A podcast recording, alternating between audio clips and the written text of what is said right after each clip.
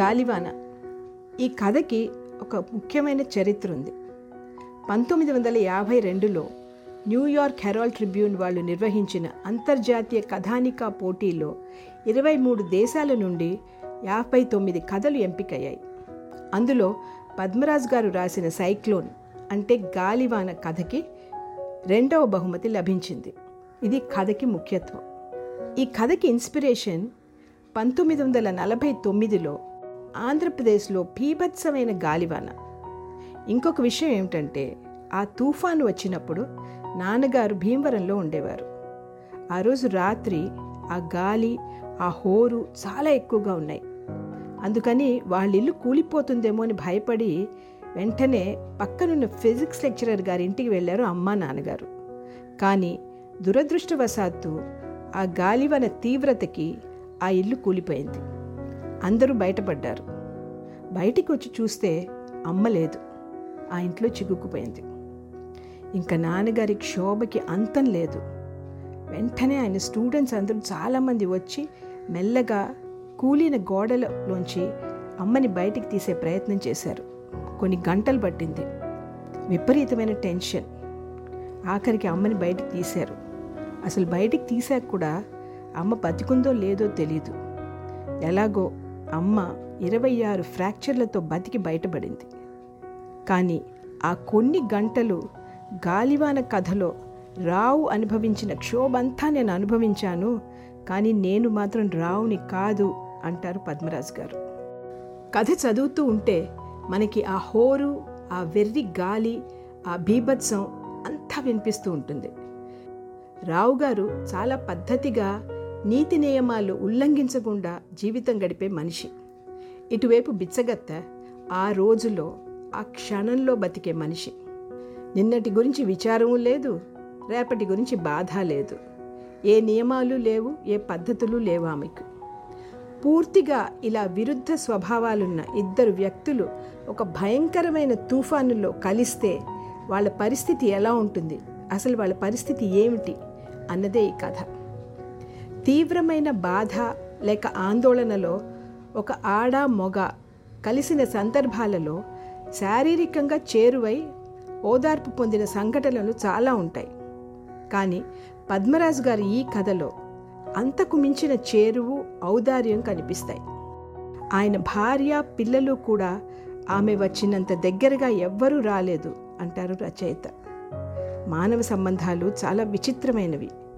మనిషి చుట్టూ తనకి తానే వేసుకున్న నకిలీ పొరను చించేసి మనిషి యొక్క నగ్న సత్యాన్ని మన మందు నిలబెట్టిన గొప్ప కథానిక గాలివాన. ఇక మీరు విని ఆనందించండి. ధన్యవాదాలు.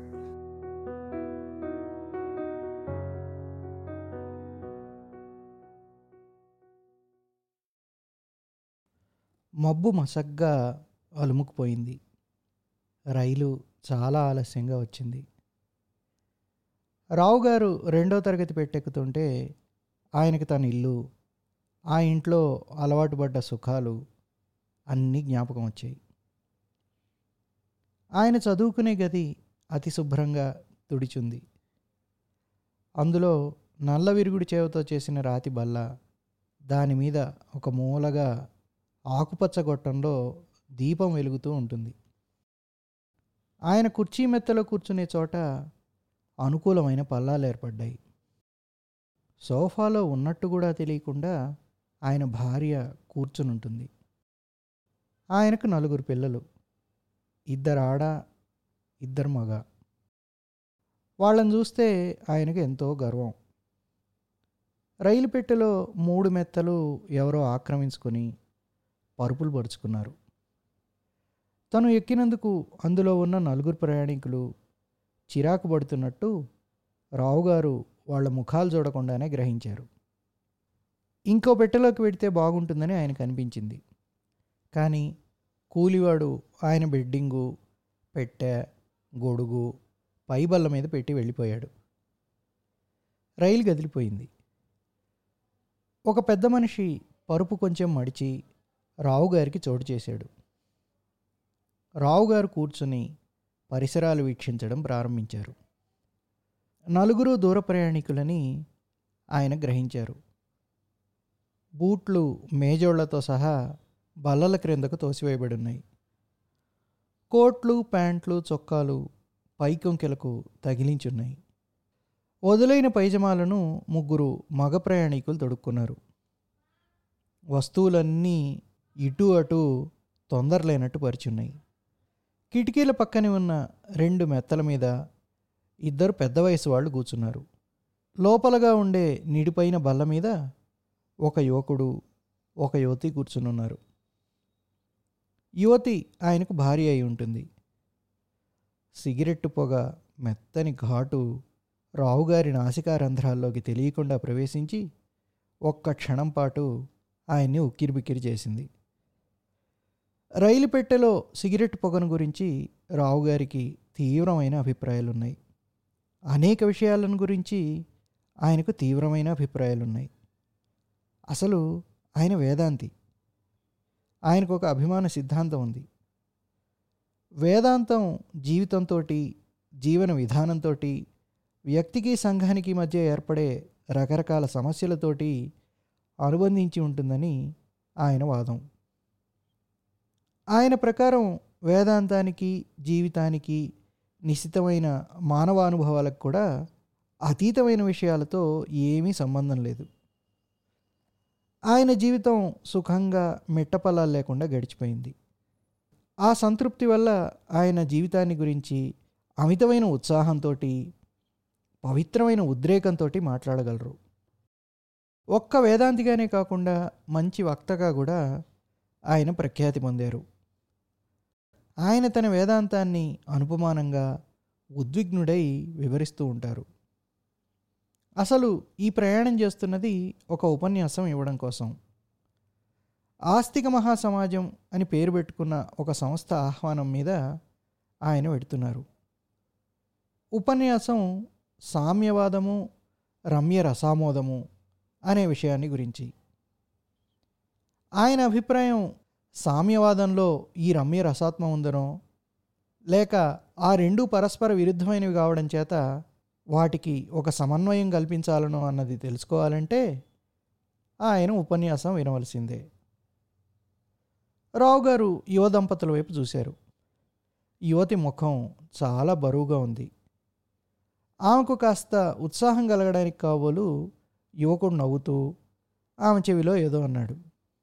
బహుశా తన భర్తతో కూడా అతను ఉద్యోగంలో ఉన్న ఏ దూరదేశానికో మొదటిసారి ఆమె వెడుతున్నట్లుంది. రావు గారికి ఈ మధ్యనే తాను ఇచ్చిన ఉపన్యాసం జ్ఞాపకం వచ్చింది. సత్వము తత్వము. ఆయన ఉపన్యాసాల శీర్షికలు శబ్దాలంకారాలను బట్టి నిర్ణయం అవుతాయి కానీ అర్ధస్ఫురణను బట్టి కాదని ఆయన స్నేహితులు కొందరు ఆయన్ని వేళాకోళం చేస్తుంటారు. అది నిజం కాదని ఆయన అనలేదు. కానీ ధ్వనిని బట్టి అర్థం అనుసరిస్తోందని మాత్రం సమాధానం చెబుతూ ఉంటారు. ఆయన ఇచ్చిన ఉపన్యాసాలలో చాలా అందమైనది ప్రకృతి పరిష్కృతి.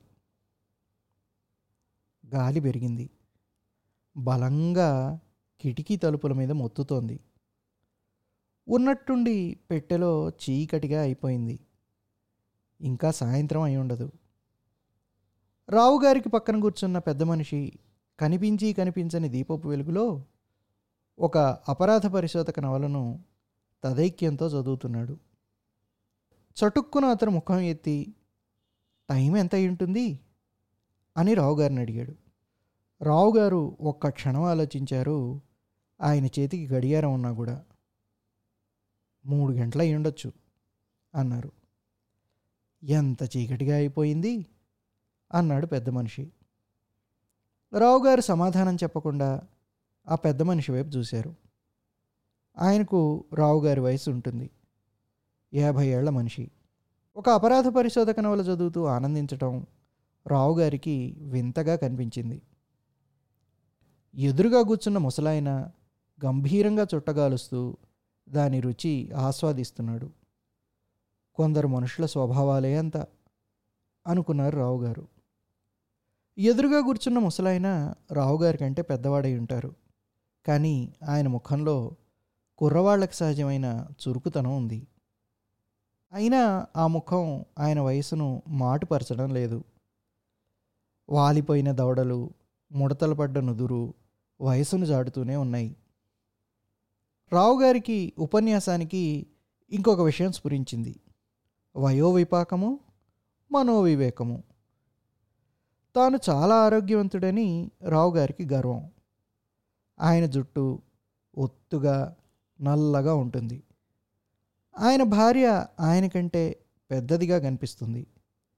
తెలియని వారు ఆమె ఆయన అప్పగారో తల్లో అని భ్రమపడుతూ ఉంటారని ఆయన తరచుగా వేళాకోళం ఆడుతుంటారు ఆయనకొక ఇరవై ఐదేళ్ళ కొడుకున్నాడని ఆ కొడుక్కి అప్పుడే ఇద్దరు చక్కని పిల్లలున్నారని అతను ఈ మధ్యనే తండ్రి గారి న్యాయవాద వృత్తినంతని తనే చూసుకోవడం ప్రారంభించాడని రావు గారిని చూసిన వాళ్ళెవరు అనుకోరు. ఆయనంత ఆర్జన ఉన్న వాళ్ళెవరు వయస్సులో న్యాయవాద వృత్తి నుండి విరమించలేదు. ఆయన తన జీవితంలో కొన్ని నియమాలను పాటించాలని నిశ్చయించుకున్నారు. వాటిని అతిక్రమించకుండా ఉండగల సాహసం ఆయనకుంది. నీతి నియమాల గురించి ఆయనకు పిచ్చి పట్టుదల లేదు. కానీ మనిషి నడవడిని దిద్దడానికి కొన్ని నియమాలు ఉండి తీరాలని ఆయన అభిప్రాయం. ఆయన పిల్లలను నెలకొకసారి సినిమాలకు వెళ్ళనిస్తారు. అంతకంటే తరచుగా మాత్రం ఎన్నడూ వెళ్ళనివ్వలేదు.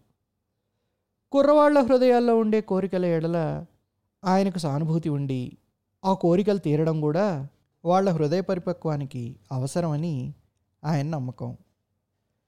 అయినా కోరికలు వాళ్ళ ఆత్మను బంధించేటంత బలంగా ఉండకూడదని ఆయన అభిప్రాయం. ఆయన తన ఇంట్లో తూచా తప్పని క్రమపద్ధతి చాలా శ్రమపడి అమల్లో పెట్టారు. ఆ క్రమపద్ధతి ఆయన మనస్సుకి శరీరానికి కూడా ఎంతో శాంతి సుఖం సమకూరుస్తోంది. అన్ని కిటికీల తలుపులు మూసున్నాయి. గాలి అవతల అరుస్తోంది.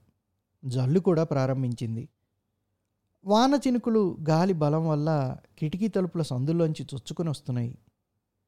స్పర్శకు అన్నీ చల్లగా ఉన్నాయి. యువకుడు యువతికి కొంచెం దగ్గరగా జరగబోయాడు.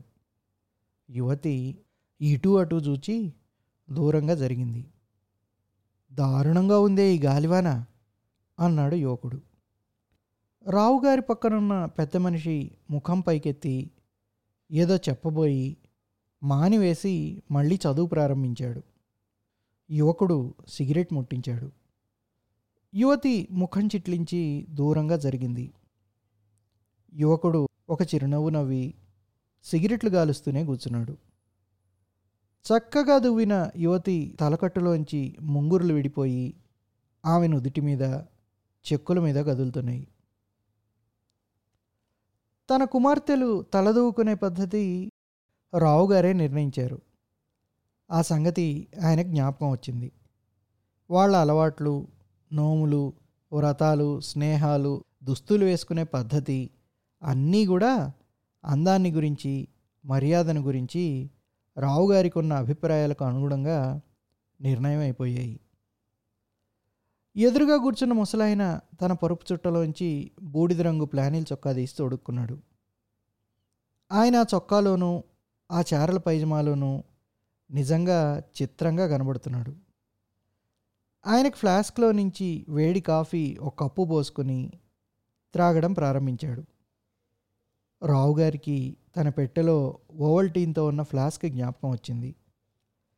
అది తీసి ఓవల్టీన్ ఆయన ఆప్యాయంగా చప్పరించడం ప్రారంభించాడు. రావుగారికి ఓవల్టీన్ అంటే చాలా ఇష్టం కానీ ఆ ఇష్టానికి హద్దుమించి ఆయన ఎన్నడూ వశుడైపోలేదు. ఆ మధురమైన పానీయాన్ని ఆయన రోజుకి రెండుసార్లు ఒక్కొక్క కప్పు చొప్పున తాగుతారు. గాలి అంతకంతకు భయంకరంగా వీస్తోంది. పెద్ద చినుకులు హోరుగా రైలు పెట్టె మీద మొత్తుతున్నాయి. ఆ హోరులో రైలు నడిచే చప్పుడు కూడా మాటుపడిపోయింది రైలు కదులుతున్నట్టు రావుగారికి ఒక కుదుపు వల్ల తప్ప తెలియడం లేదు. తుఫాన్లా ఉంది అన్నాడు యువకుడు భార్యతో. ఆమె సమాధానం చెప్పకుండా ఒక రగ్గు దగ్గరగా కప్పుకుంది. ఆమె ముఖంలో పెద్ద బెంగ ఏదో ప్రతిఫలిస్తోంది. గాలివానను గురించి రావుగారి మనసులో అదురు ప్రారంభమైంది. పెట్టె తలుపు తెరుచుకుంది.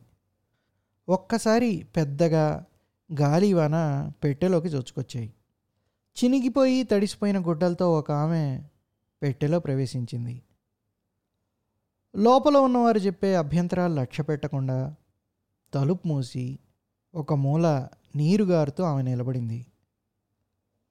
ముసలాయన తగినంత కోపం తెప్పించుకుని ఇది పరుపులు పెట్టాను తెలీదు? అన్నాడు. బాబాబు తాతగారు ముష్టిముండకి కొంత నిలబట్టడానికి సోటివరా బాబుగారు? దయగల బాబులు బిడ్డలుగన్న తండ్రులు.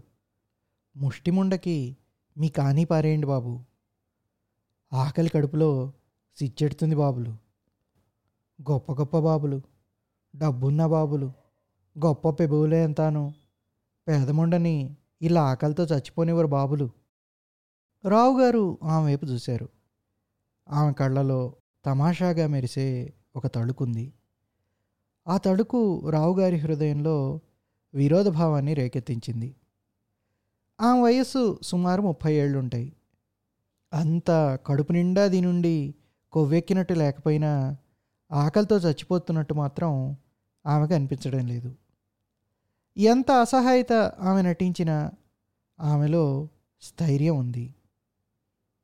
బిచ్చమెత్తుకోవడం మీద రావుగారికి అసలు సానుభూతి లేదు.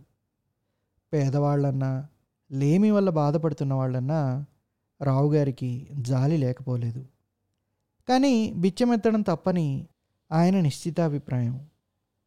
ఆ అమ్మి ఆయన దగ్గరగా వచ్చి బిచ్చం అడిగితే ఆయన ఇంకా అనుమానం లేనంత గట్టిగా హో! అన్నారు. ఆ ముఖం అదో మోస్తరుగా పెట్టి రెండో పక్కకు తిరిగింది.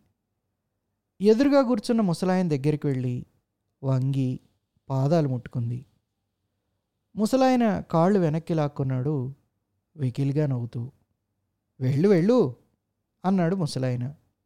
అలా అనకండి తాతగారు. ఆ బాబంతా రాతిగుండె కాదు బాబు నీది. ఆ బాబుగారికి ఇంత మాత్రం జాలి లేదు. ఆకలితో చచ్చిపోతున్న మొండని ముష్టడిగితే హో అంటాడు బాబు. తను అన్న హో ఆమె అనుకరించడం పెద్ద పొగరబోత్తనమని రావుగారికి అనిపించింది. కానీ ఆయనకు ఏమనడానికి తోచలేదు. ఇష్టం లేకపోయినా ఆమె వైపు చూస్తూ ఆయన అలాగే కూర్చున్నాడు. ముసలాయన చిత్రమైన అవస్థలో పడ్డాడు. దానికో డబ్బు ఇచ్చి పంపేస్తూ పెట్టిలో నలుగురు పైకేమీ అనకపోయినా హర్షించరని ఆయన అనుమానం. ఇవ్వకపోతే ఆ ముష్టిది నోరు ఎలా జారవిడుస్తుందోనని భయం. ఇందులో ఏది ఉత్తమమో ఆయనకు తేలలేదు. చివరికి లేని తీవ్రత తెచ్చిపెట్టుకుని ఆమెను పొమ్మన్నాడు. ముష్టిది గోల ప్రారంభించింది.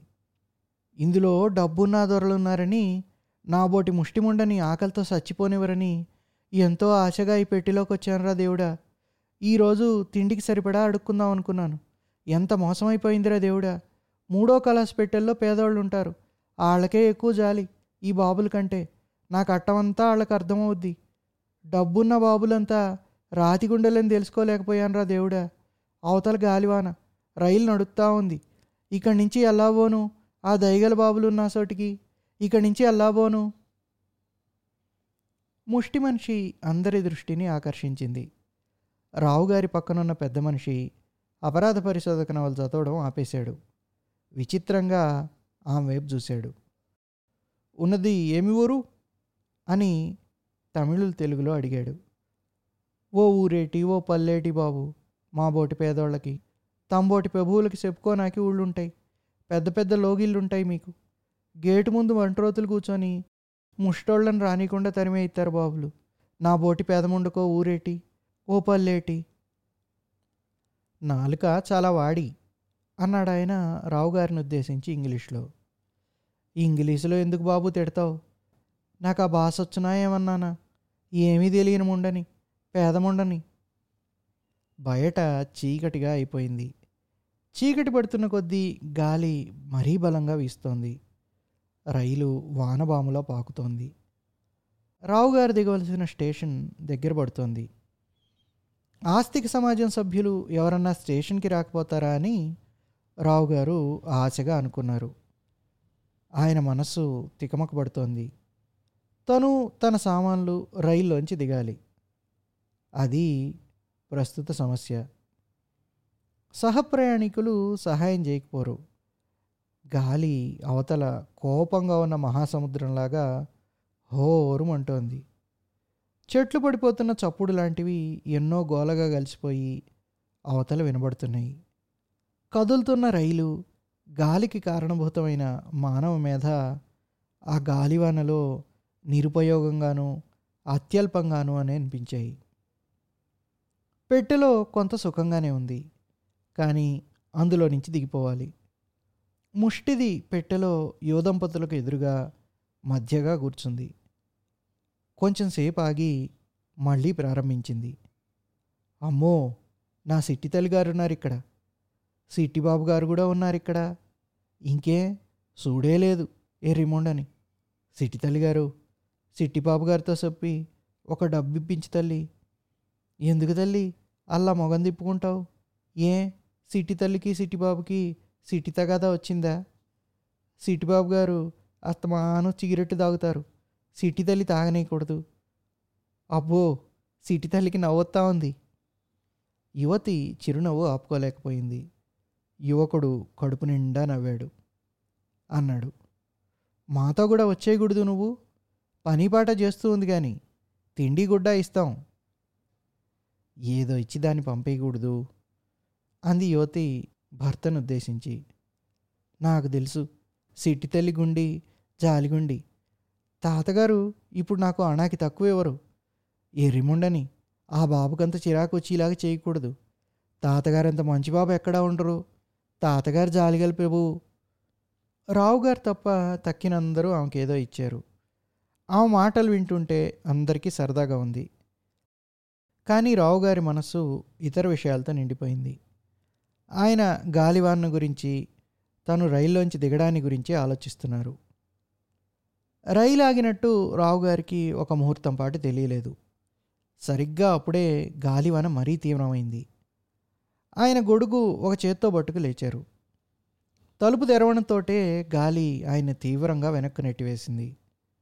ఆయన తూలిపోయారు. ముష్టి మనిషి ఆయన సామాన్లు దింపి పెడతానంది. రావు గారికి ఆ సందర్భంలో మంచి చెడ్డలు ఆలోచించడానికి అవకాశం లేదు. ఆమె సహాయాన్ని అంగీకరించక తప్పలేదు. కానీ ఏదో అస్పష్టమైన నియమాన్ని ఉల్లంఘిస్తున్నట్లు ఆయన మనస్సులో కొంచెం బాధ కలిగింది. కానీ రైలు దిగి ఆయన స్టేషన్లోకి పరిగెత్తి వెళ్ళిపోయారు. ముష్టామె ఆయన సామాన్లు వెయిటింగ్ రూమ్లో పెట్టింది.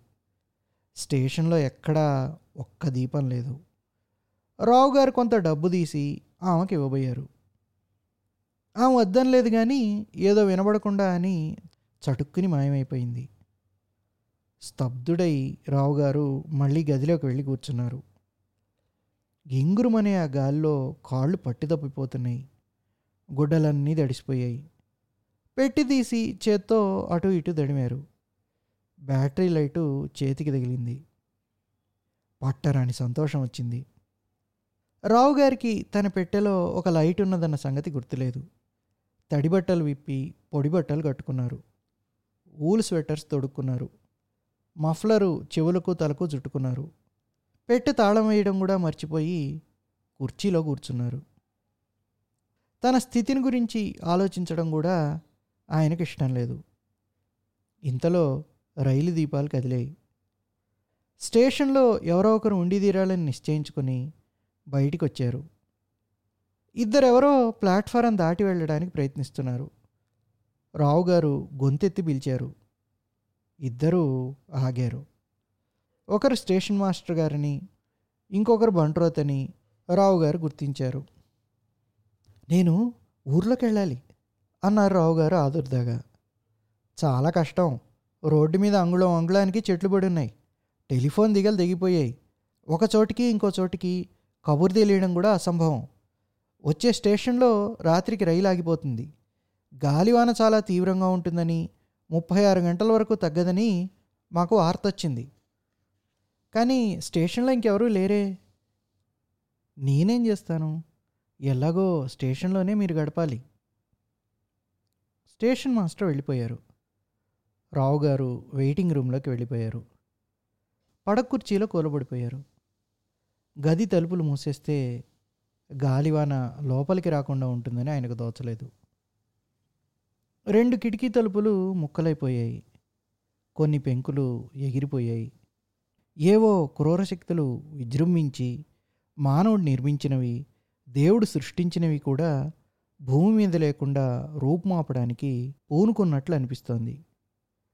ఈ గందరగోళంలో మనస్థైర్యాన్ని చేకూర్చే వేదాంతమేది? రావు గారికి తోచలేదు. క్రమశిక్షణ నియమాలు విలువలు అన్నీ కూడా మానవాతీతమైన కొన్ని శక్తులు విజృంభించినప్పుడు అర్ధరహితమైపోతాయని ఆయనకు జీవితంలో మొదటిసారి అనుభవంలోకి వచ్చింది. ప్రకృతి చెలరేగి సర్వనాశనాన్ని కొడిగట్టినట్టయితే మానవుడు తన్ను తాను ఎలా రక్షించుకోగలుగుతాడు? ఎన్నడూ ఎరుగని భీతి రావుగారి మనస్సును ఆవరించింది. ఆ బాధ దుర్భరంగా ఉంది. చుట్టుపక్కల ఎక్కడా మానవ హృదయం అన్నది లేదు. స్టేషన్ భీతావహంగా ఉండి గాలివాన ఉగ్ర రూపం దాల్చింది. ఆయన మనస్సు ఒక పీడకలలో చిక్కుకున్నట్టు ఉక్కిరి బిక్కిరైపోయింది